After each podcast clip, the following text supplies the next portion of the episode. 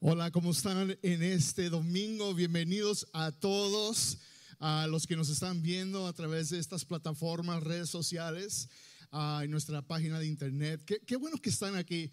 Quiero tomar un momento para, eh, y, miren, que me ayuden a ustedes, los que nos están viendo, a darle un fuerte aplauso. Ahí en el chat, póngale a, a, a nuestro equipo, a nuestro equipo de producción, nuestro equipo de alabanza.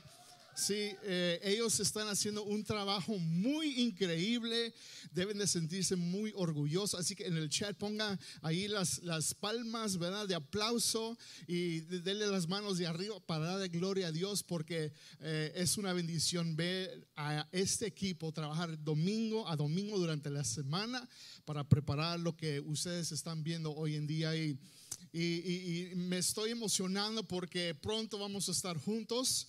Um, espere un comunicado en esta semana donde voy a, a, a explicarles un poquito más sobre eh, nuestro regreso, ¿ok? Nuestro regreso. Así que yo sé que muchos quieren saber cuándo, pastor, y cuándo es la fecha y, y todos esos detalles. Así que no se preocupen, uh, sintonícese durante la semana y, y vamos a, a explicarles ese proceso y la fecha y todos los detalles. Así que qué bueno que están con nosotros. Saquen sus notas, por favor. Aquí en el chat les van a poner el link a las notas del mensaje de hoy. Estamos comenzando una nueva serie, pero antes de comenzar, vamos a, a orar, vamos a hacer una oración y, y, vamos a pedirle a Dios que Él, ¿verdad?, transforme nuestros corazones el día de hoy. Así que, Señor, gracias te damos en ese día porque Dios, tu presencia está en este lugar, tanto que tu presencia está en el lugar de cada hogar que nos está viendo, Señor, en cada lugar que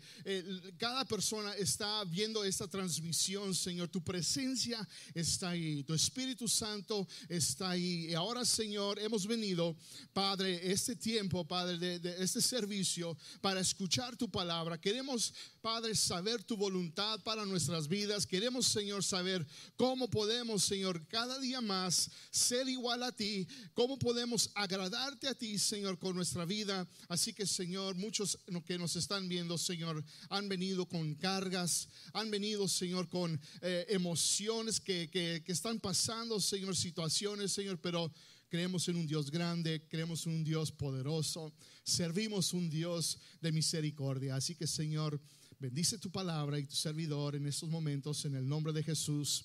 Amén y amén.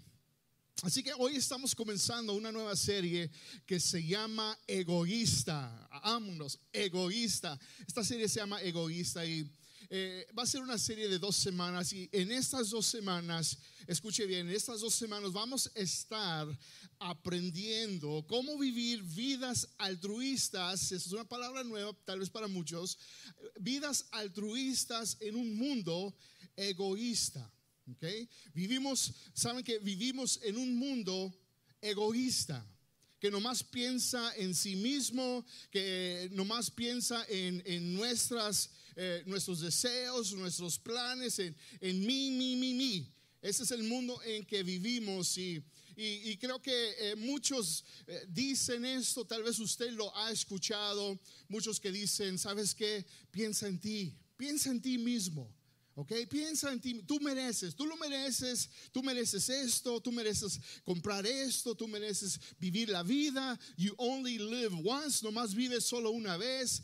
Piensa en ti mismo y, lo escuchamos. Eso es, eso es la cultura en que vivimos. Esa es la cultura en que vivimos y, y, la cultura en que vivimos promueve este, esta manera de pensar, ¿verdad? Y, y hasta cierto punto hasta cierto punto, nosotros, la iglesia, el cuerpo de Cristo, usted y yo, como seguidores de Cristo, de una manera u otra, somos egoístas. Aunque lo sepamos o no, usted y yo podemos ser egoístas y, y sabe que sucede de una manera sutil, ¿ok? Poquito a poquito. Y usted dice, pastor, ¿cómo? Yo no soy egoísta. ¿Cómo, cómo cree usted, pastor? Yo no soy egoísta, yo pienso en los demás. Pero hasta cierto punto, usted y yo, si somos egoístas. Y, y comienza poquito a poquito, bien sutil. Y en vez de, de pensar en otros, y Y estamos eh, viviendo en tiempos de crisis y estamos viviendo en una temporada donde la gente, ¿verdad? Necesita eh, eh, necesita cuidado, necesita escuchar una palabra de aliento, necesita necesidades y, sabemos de que la iglesia es, es la esperanza del mundo. Somos la iglesia. Y la gente, ¿verdad? En veces nosotros comenzamos a, a pensar en nosotros mismos y, dejar de pensar en otros. Dejar de pensar en las necesidades de otros. Y solamente estamos pensando en nosotros mismos. Ahora yo entiendo. Tal vez usted está diciendo, pastor, yo tengo necesidad. ¿Sabe que usted y yo? Yo tengo necesidad también. En estos tiempos, ah, yo tengo necesidad. Yo sé que usted tiene necesidad también. Pero sabe que como seguidores de Cristo, como discípulos del Señor, como la iglesia, como cristianos, como seguidores del Señor, hemos sido llamados de pensar un poquito diferente. De en vez de pensar en nuestras necesidades propias, tenemos que pensar en las necesidades de los demás y de otros. Y sabe lo que necesitas saber hoy en día, esto está en tus notas, lo puedes escribir, es esto. Esta es la, idea principal de este mensaje. ¿Qué es esto? Es de que un discípulo de Jesús vive una vida altruista en un mundo egoísta. Lo voy a repetir una vez más. Un discípulo de Jesús vive una vida altruista en un mundo egoísta. Ahora, en los mensajes que he predicado en, en estas últimas semanas, usted ha escuchado me ha escuchado decir que en veces hay una diferencia de ser un cristiano y ser un discípulo de Jesús.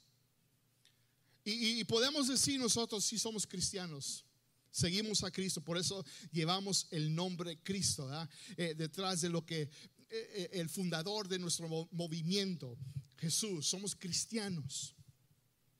Pero cualquier persona puede decir que es cristiano. Cualquier persona puede decir, sí, yo soy cristiano.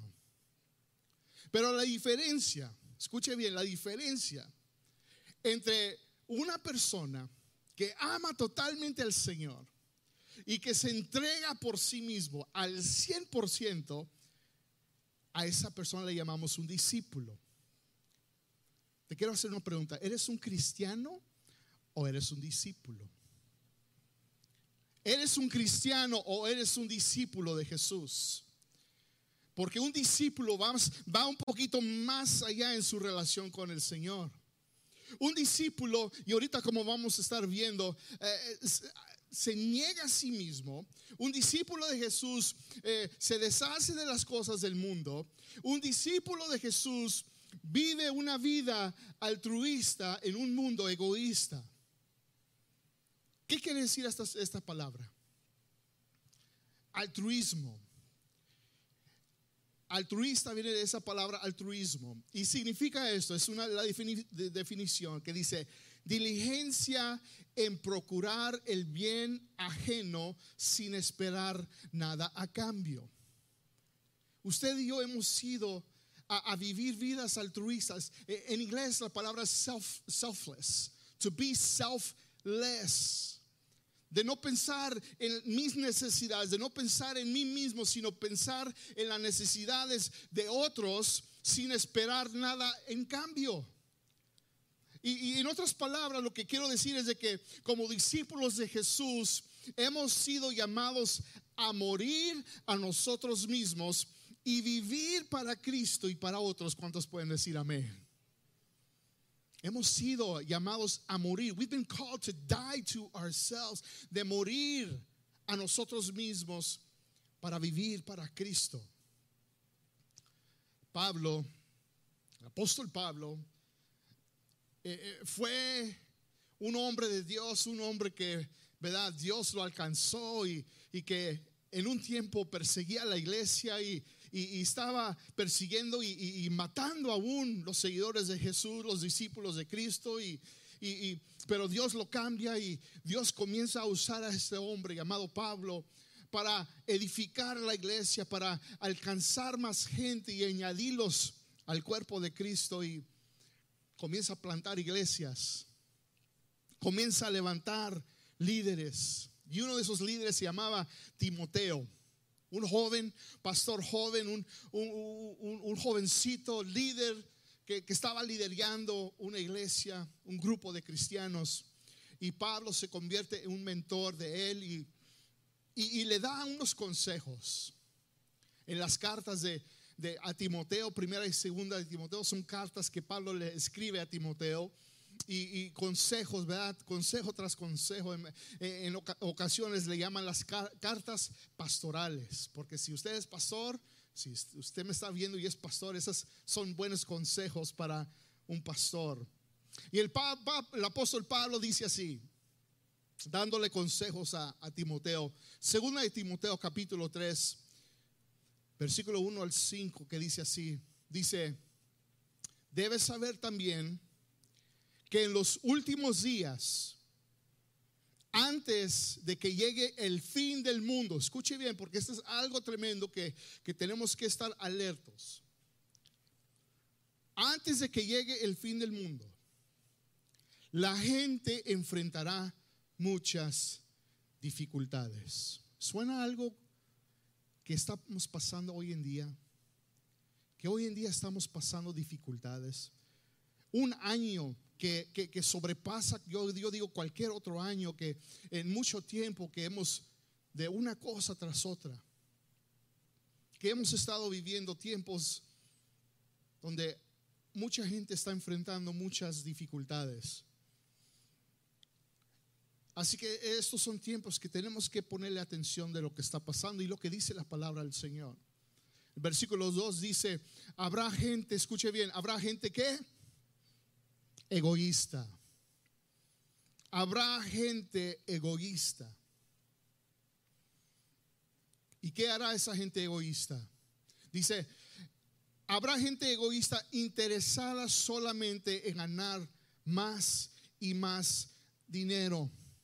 Sabe, el otro día estaba eh, eh, conversando con, dos hombres de la iglesia y estábamos hablando, ¿verdad?, sobre eh, cosas de lo que pasa en la iglesia y iglesias en, este, en esta vida y hablando sobre cómo mucha gente viene a este país. Viene a este país para vivir el sueño americano, the American dream. ¿Verdad? Todos sueñan con vivir el sueño americano. ¿Qué es el sueño americano? Para muchos es ¿verdad? Tener un buen trabajo y, estar trabajando y comprar una casa y tal vez ir a la escuela o eh, tener más oportunidades para nuestros hijos, salud y, y tantas otras cosas. Y Estábamos platicando sobre cómo muchos, mucha gente nomás se la pasa trabajando, trabajando, trabajando. ¿Y para qué? Para tener sus carros, ¿verdad? Del año, con sus pagos de 600 dólares por mes. Come on, ¿verdad? haciendo sus pagos de 600 dólares por mes, más la aseguranza. Y la gente solamente interesada, ¿verdad? En venir y trabajar y, comprar cosas que tal vez no necesitan. Pero esa es otra predicación para otro día. ¿Ok? Sigue diciendo, habrá, también habrá gente orgullosa que se creará más importante que los demás. No respetarán a Dios ni obedecerán a sus padres. Hoy en día estamos viendo una generación más y más rebelde. ¿Cuántos pueden decir amén? No van a obedecer a sus padres, sino que serán malagradecidos y ofenderán a todos. Versículo 3 dice, serán crueles y violentos. No podrán dominar sus malos deseos. Se llenarán de odio. Dirán mentiras acerca de los demás y odiarán todo lo que es bueno.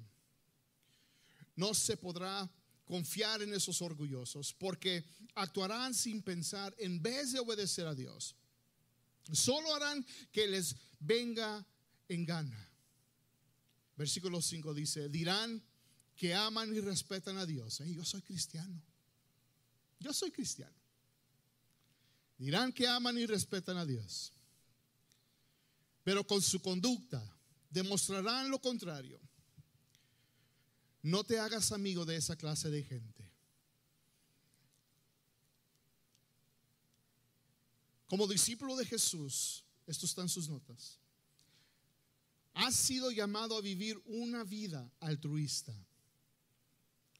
Como un discípulo de Jesús, has sido un llamamiento, un llamado que tienes en tu vida es vivir una vida altruista. En otras palabras, de vivir una vida no egoísta.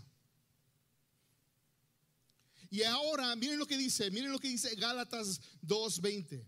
Gálatas 2.20 dice así, dice, mi antiguo yo, mi antiguo yo, la persona egoísta que antes era. Mi antiguo yo, la persona que antes nomás pensaba en mí mismo. Mi antiguo yo, la persona que antes pensaba en solamente mis necesidades, mis sueños y no me importaba los demás.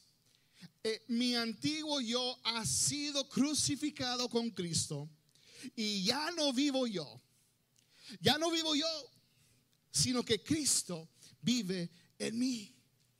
Y ahora que, porque Cristo vive en mí, ahora vivo yo en Él. Yo vivo para Él y vivo para hacer la voluntad de Él. ¿Cuántos pueden decir amén? Eso quiere decir que tengo que negar todos mis deseos. Tengo que negar todos mis deseos, mis planes y mi comportamiento egoísta por seguir a Jesús. Eso es lo que significa. Jesús dijo, Mateo capítulo 16, versículo 24, dijo esto, dijo, luego Jesús, luego dijo Jesús a sus discípulos, escuche bien, porque esa es la diferencia, si usted quiere decir, bueno, sí, yo soy cristiano, pero aquí son los que quieren ser discípulos de Jesús. Luego dijo Jesús a sus discípulos, si alguien quiere ser mi discípulo, tiene que negarse a sí mismo, tomar su cruz y seguirme. Ahora, ¿qué quiere decir eso, pastor? Tiene que negarse a sí mismo, tomar su cruz y seguirme. En, los tiempos de Jesús, eh, la cruz representaba una muerte cruel, una, muerte violenta. Eh, eh, el, símbolo de la cruz en ese tiempo no era algo bueno. Cuando la gente pensaba en una cruz, pensaba, oh, oh, alguien va a morir en ese día. Cuando eh, en esos tiempos veían una cruz, decía, algo malo va a suceder. En esos tiempos la cruz no era algo bueno, pero Jesús está diciendo a sus discípulos, si alguien quiere ser mi discípulo, tiene que negarse a sí mismo, tomar su cruz y seguirme. Sabe que eh, hoy en día el, símbolo de la cruz representa restauración, reconciliación, perdón y salvación. Significa de que para nosotros Cristo hizo algo maravilloso en esa cruz para liberarnos del pecado, para darnos acceso a Dios, para darnos salvación, para darnos vida eterna. Y cuando Jesús dice, toma tu cruz, lo que está diciendo es de que tenemos que morir a nosotros mismos. Tienes que morir a ti mismo si quieres ser un discípulo de Jesús. Escuche bien, porque aquí yo creo que muchos de los que me están viendo porque eh, eh, esto, eh, esto de seguir a Jesús, déjenme les digo, es para todos, pero no es para todos. Eso es una realidad. Lo voy a repetir porque eso es algo bueno. El seguir a Jesús es para todos, pero no es para todos. ¿Qué quiere decir, pastor? Porque creo que aquí cuando lo dice Jesús esto, si quieres ser mi discípulo, négate a ti mismo, toma tu cruz y sígueme él está diciendo, eh, tú, tienes que dejar ciertas cosas que, tal vez tú quieres, ¿verdad? Te quieres eh, adueñar y, quieres poseer, pero yo te estoy diciendo, tienes que dejarlos por seguirme a mí. Y creo que aquí muchos van a decir, no, mm, no, no, no, eso no es para mí. Aquí es donde muchos dicen y muchos dejan de seguir a Cristo. porque no están listos para soltar aquellas cosas. No están listos para ser altruistas en un mundo egoísta.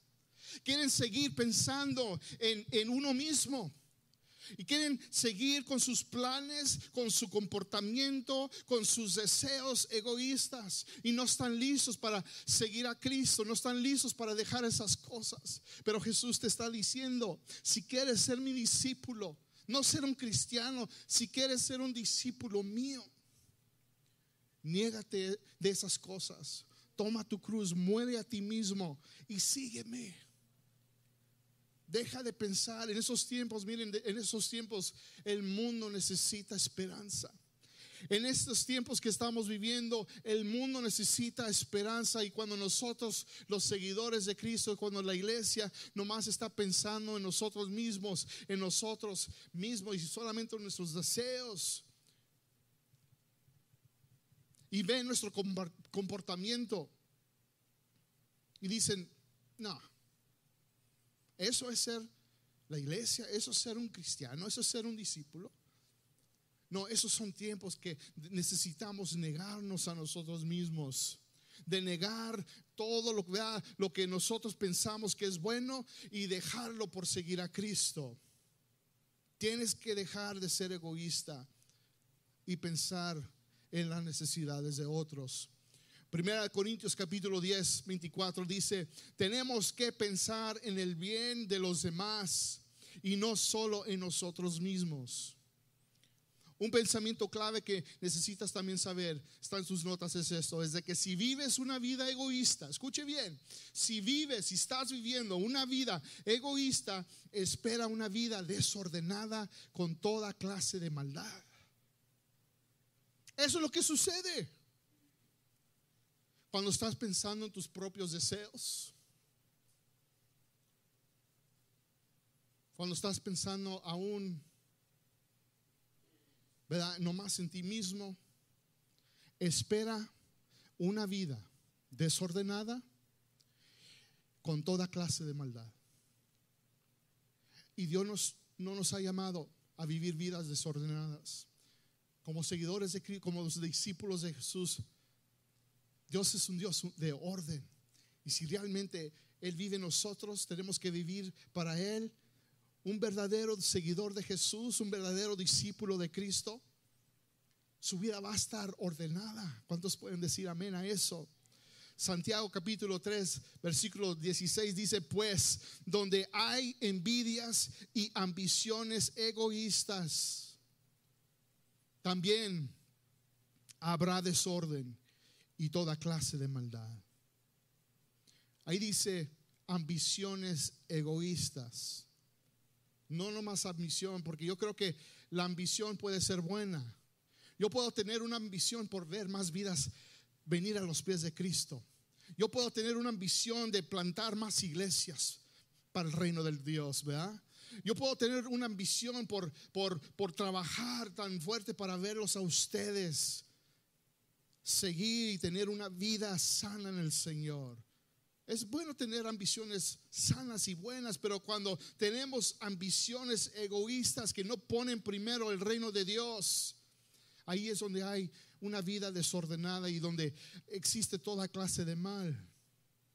Sabe que al fin del día, al fin del día, esto está en sus notas, al fin del día debes de vivir tu vida para una misión. Tienes que vivir tu vida para una misión, para un propósito. El apóstol Pablo dijo esto. Dijo esto. En Hechos capítulo 20, versículo 24. Dijo, mi vida no vale nada.